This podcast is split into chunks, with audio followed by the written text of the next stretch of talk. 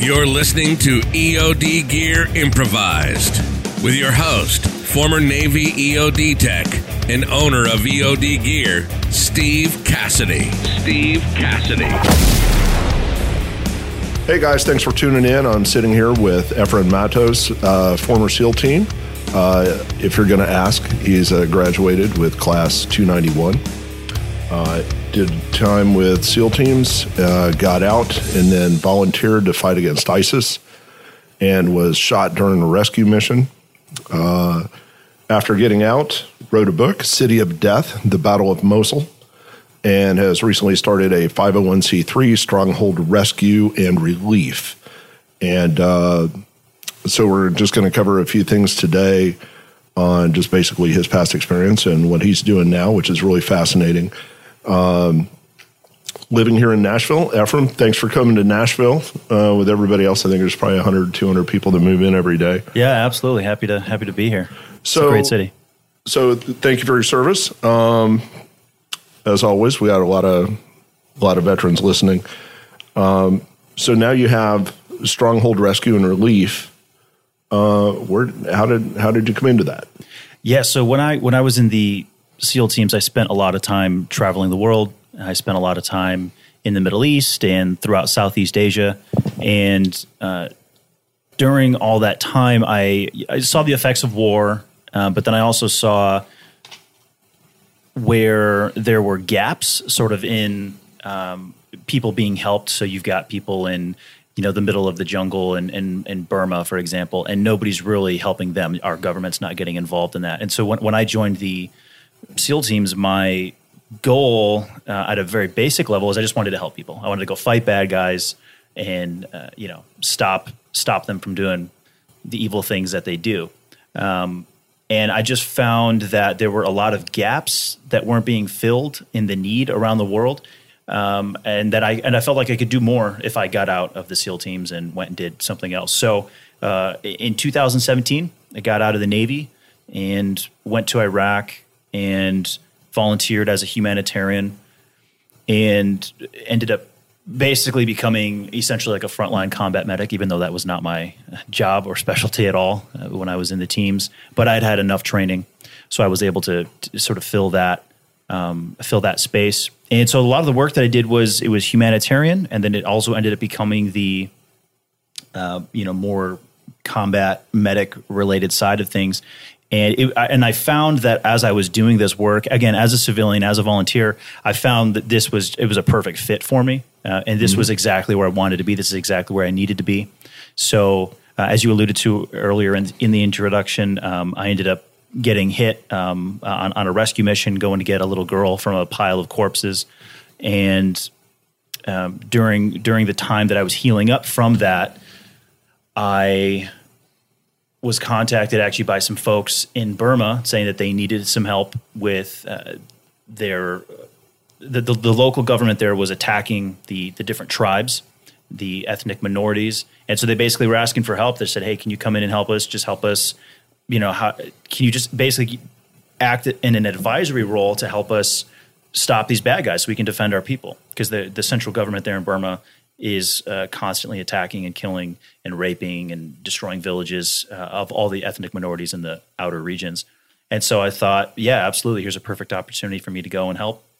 So you were you were in Iraq. You get shot. You were healing up. Where were you healing up? At? I was I was in Wisconsin. Okay, um, back, back home. And then actually, the funny thing is when when I was contacted by these guys, I was in Thailand at the time because I went to a buddy of mine. Has he has a Muay Thai camp out there, and so I spent a month at this Muay Thai camp to get myself back in shape um, and during the time, I was also I was also working on the book uh, City of Death, and that's when I was contacted by these guys. And at the time, I was trying to figure out what I was going to do next, or what I, how I could take my skills from and my background as from being a SEAL. How can I use that to help more people? And so that's when I was contacted by these guys uh, through some friends who who lived in the area.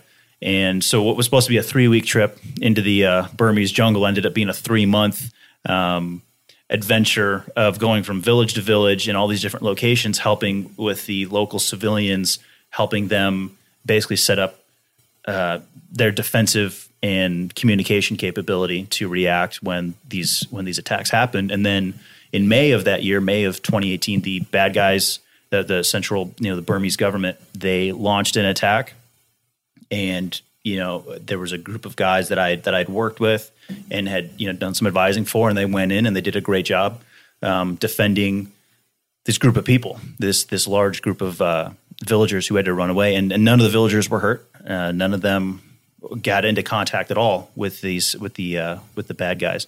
And so then I thought, okay, well here here we go. This is this is this is my new calling. This is what I need to do. So I started Stronghold Rescue and Relief. And the reason it's rescue and relief is because I don't want to just do one aspect or the other. You have to have the humanitarian side, sort of the, the, the heart and the fist. Yeah, the follow up. Mm-hmm. And you have to take care of people's physical needs a lot of times too. So you have people who for example, in again in, in Burma, they are now homeless.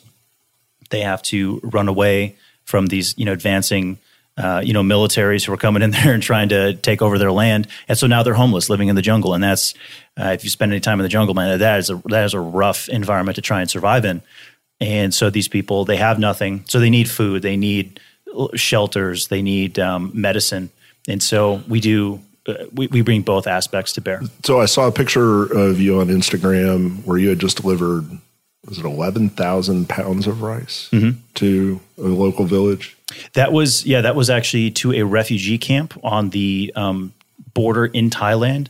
And it was that refugee camp, Mae La refugee camp, was made up of all the different ethnicities from all, all the ethnic minorities from Burma who have been displaced. So there were people in there who were uh, Rohingya Muslims, there were uh, Karen Buddhists, there were uh, Kachin Christians, all packed into this little spot right there on the border. Uh, because Thailand uh, is, is gracious enough to you know kind of give them this spot where they can run to safety. But what the reason I started Stronghold and the reason why we're doing why what we're doing is different is I don't want to just bring in rice to feed refugees. I would much rather that they harvest their own rice. I would much rather that they that they never become a refugee in the first place. So everything that we do, our our first and foremost and our primary objective with any mission that we do, with any any work that we do overseas, is to prevent these things from happening. So if I can if I can teach a village or a group of villagers or a tribe in a, a, specific area how to defend themselves, how to evacuate their people, how to communicate quickly and get people to safety. Well, now guess what? Now you don't have women being raped. Well, now guess what? You don't have kids getting killed. Well, now guess what? You don't have villages being burned.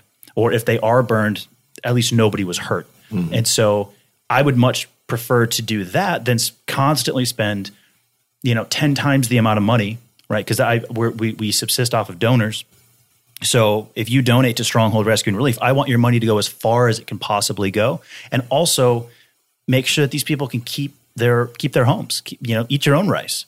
There because then it's no longer charity. It's it's it's dignity. Now they have their mm-hmm. dignity. Mm-hmm. Now they're uh, autonomous and they can live um, they can live freely and happily, just like we would want to. Sure. Mm-hmm. Fantastic. Yeah. So you're in Nashville and uh, you're you're setting up here, and I'm glad you stopped in. So just just as a note of point, uh, I met Ephraim last week when he came in uh, to EOD Gear Nashville, and uh, you never know who's going to walk in here. So uh, just to, just as a warning, if you ever come in here, you may get strapped with headphones and get forced to be on a podcast like Ephraim. so. Uh, um, really want to recommend you guys coming in, but you know, I came in to, to look at some stuff and, and I was just uh, really excited about his story and what he was doing. So you're in Nashville, and uh, obviously you can travel. Uh, you know, where's what's your schedule looking like here? What are, what are you doing in the next week? What are you doing in the next month or this rest of the year? Yeah. Um, maybe we have somebody out there who can say, "Hey, I'd really love to hear your story. Come on out to this place and speak here mm-hmm. and meet some people here." What what all are you? Well, yes. For, first, to comment, like I, uh, there's you know multiple tactical stores in the in the area, and I went and checked out a bunch of them because I was trying to uh, was trying to find some some body armor and, and a plate carrier, and uh, I saw you guys uh, I saw you guys on the on the web, so I walked in here, and uh, yeah, this was like this is this this spot is super cool. Um, the whole Thanks. setup you got going on in here. So if you're in the Nashville area, come definitely come check out EOD well, gear. everybody has a rappelling and fast rope tower, and Let yeah, you throw and, and and, Yeah. yeah.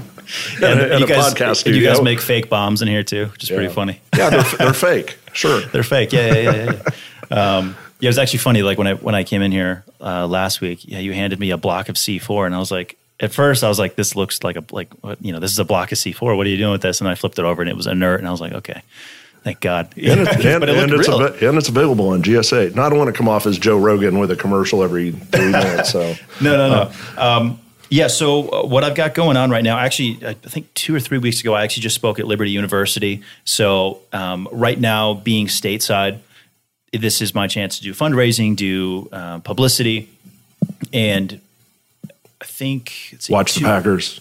Watch the Packers. Yeah, I'm a big Packers fan. Grew up in Milwaukee. Um, All right, Rodgers, if you're listening, hey, good job last night. You had me worried. Glad you pulled it out.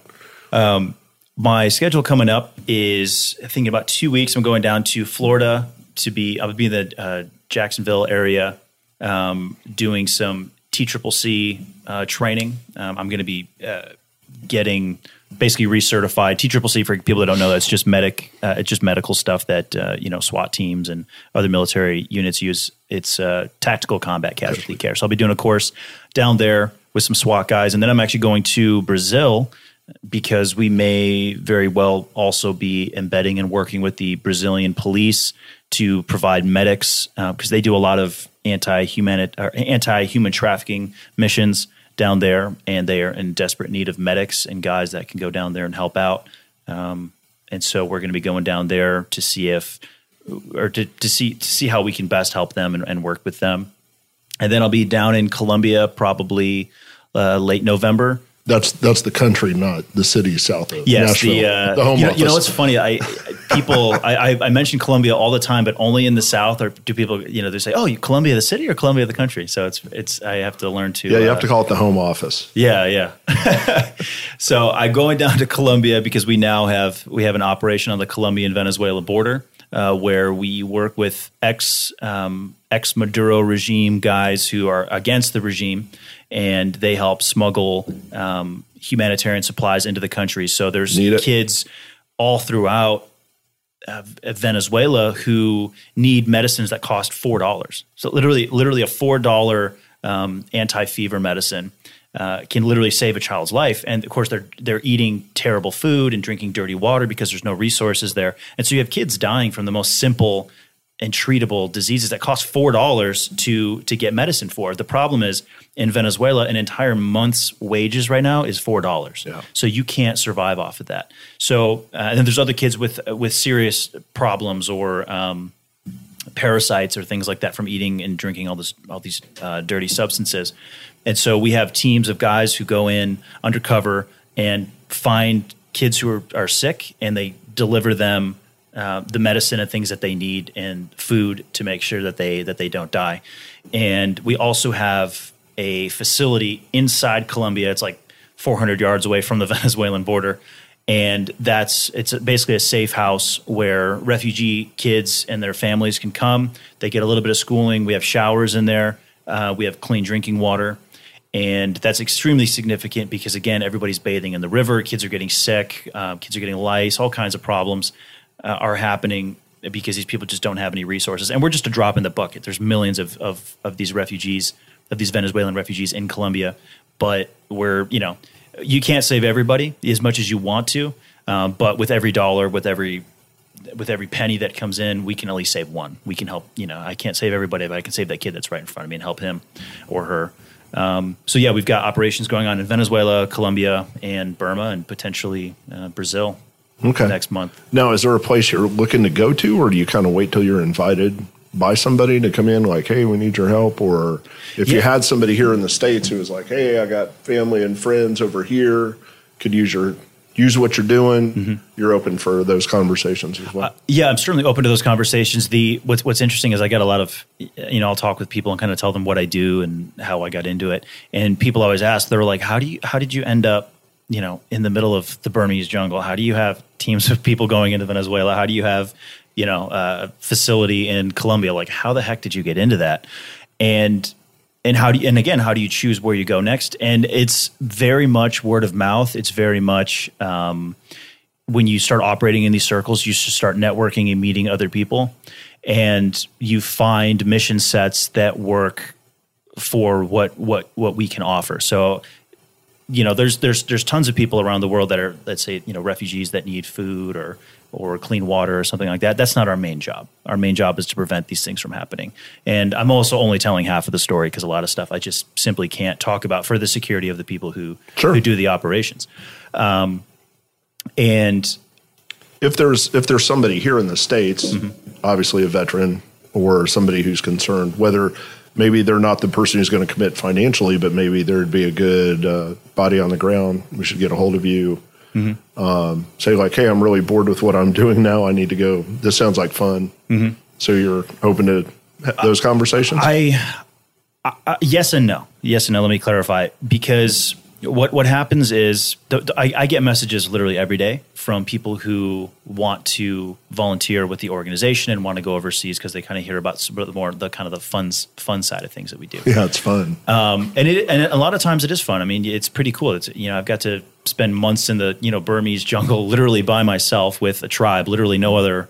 Uh, they call them uh, you know no other no other Westerners out there, and um, it, it's cool and it's an honor to be able to go do that. But the problem is I don't need I don't need the best people. I need the right people. Right. If that makes sense. So I've had guys that are uh, uh, other SEALs, SF, you know, guys that are way way more qualified, way more trained than I am, and I just have to tell them like, hey man, like this probably isn't a good fit for you because this isn't about going in and um, you know kicking indoors and killing bad guys. It's it's not like that. You're not you're not a um, you're not in the military anymore.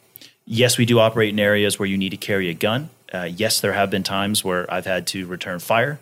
Uh, yes, I've been hit doing this, but that's that's the you know sort of the the one percent of the time. The rest of it is investing into the populations and into the people, and it's a lot of it's suffering. A lot of it is just as cool as it is to be able to say that you know I've been to several places where you know no Westerner has been since the end of World War II, and you know to have villagers come up to me and say, "Hey, I've never seen I've never seen a white person before." Yeah. I was in uh, the jungles of Papua New Guinea uh, with the State Department QRF, and it, you know it's it's in between Australia and the Solomon Islands, and we're going around to these villages, and these little kids took off screaming and crying.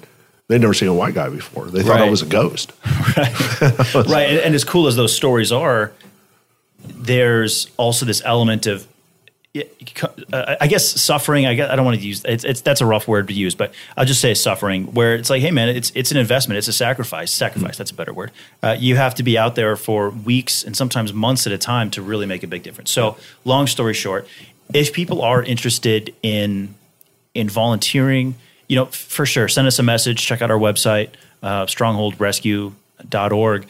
Um, but really, the way that we recruit people and bring people in, it's very much um, word of mouth, and it's sort of um, it, it's more of like a uh, friend of a friend kind of thing. If if somebody who I know, who I who I work with, and um, I completely trust, says, "Hey, talk to this guy. He he'd, he'd be good at it." Um, then you know, then we'll bring you in. Um, but it's very much it's very much word of mouth. It's not necessarily um, an application process, Okay. unfortunately. Okay, but money is always welcome. I, yeah, we're we're a nonprofit organization, man. Like money is always welcome, um, and and yeah, and again with with my organization, I strive to make it as efficient as possible. I I have built the organization around the same concepts and same principles that we used in the SEAL teams when you go into a foreign country and are there to help. Um, and we work with the locals. We make things as effective as possible and efficient as possible. Um, we do every all of our charity is done with dignity. That's one of our three core principles: is charity with dignity. And I also, as far as like the rescue teams are concerned, as far as the actual sort of um, foreign internal defense uh, for the military folks out there that we do, um, I limit my teams to four men. I never, there's never more than four. Um, and then we, because I want to train the locals. I want, I want them to have these skills. So all that to say, the money is used extremely efficiently. Because what will happen is, uh, in in a traditional organization, is you'll have a group of people. You'll have an organization that's interested in helping. Um, again, we'll, we'll just say we'll just say Burma. And what they'll do is they'll send a group of 10 people to come and check out the situation, right? They'll send a doctor, they'll send a logistics person, they'll send a person who understands communications, they'll send a team leader, they'll send a, you know, another medic, they'll send they'll send all these different people.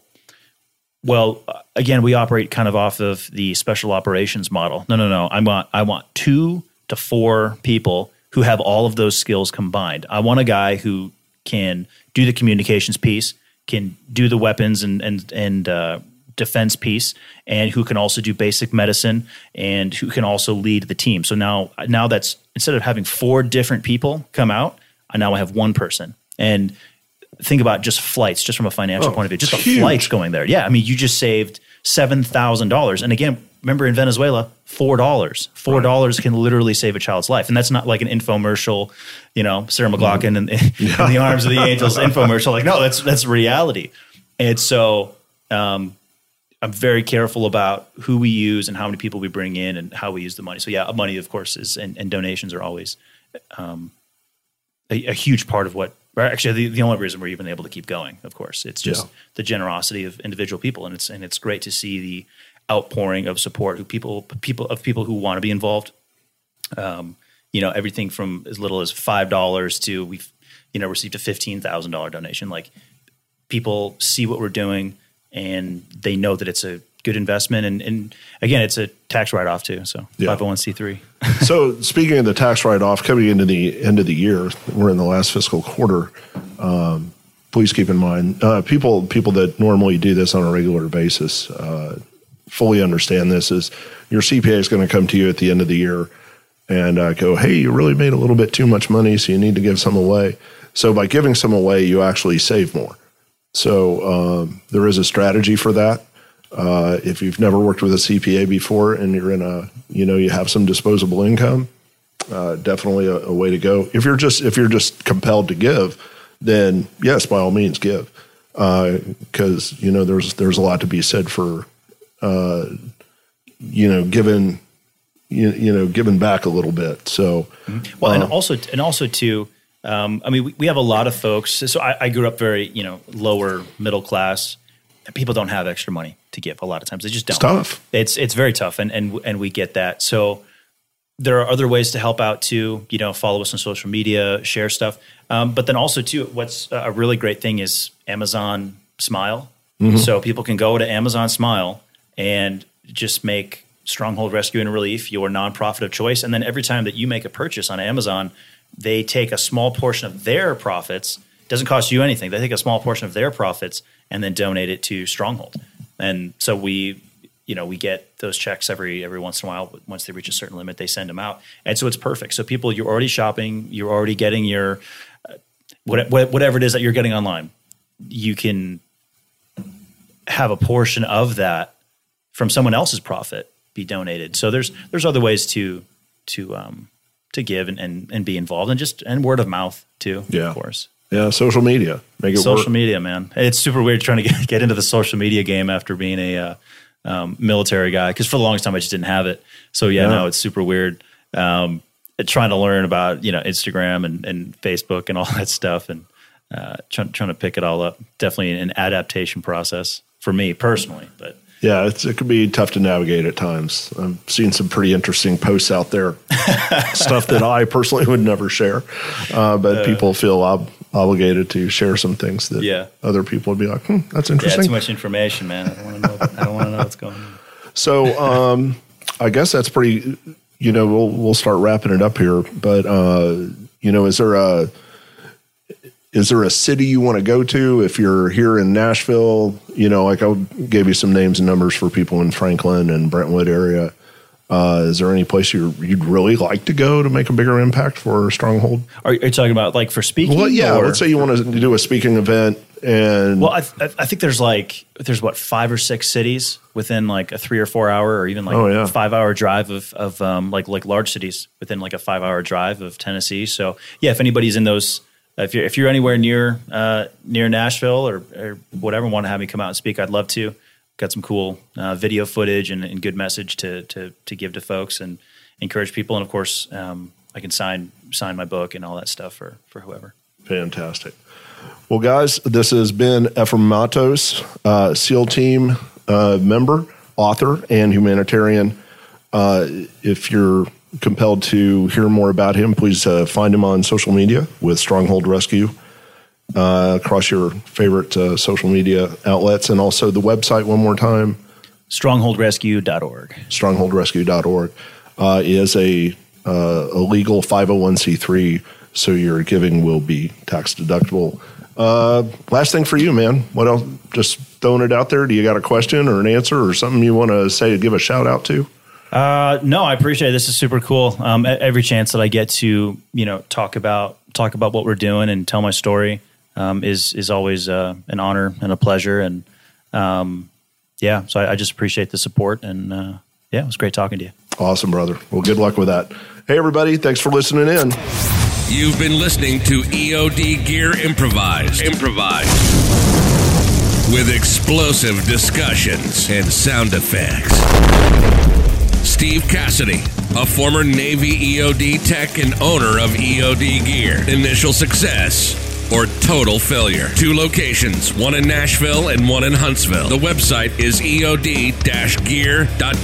and you can also see our catalog as an app on Google Play. Find us on Facebook, Instagram, YouTube, LinkedIn, and Twitter. EOD Gear has customers from around the globe. Stand by. Until next time, this is EOD Gear Improvised. Signing off.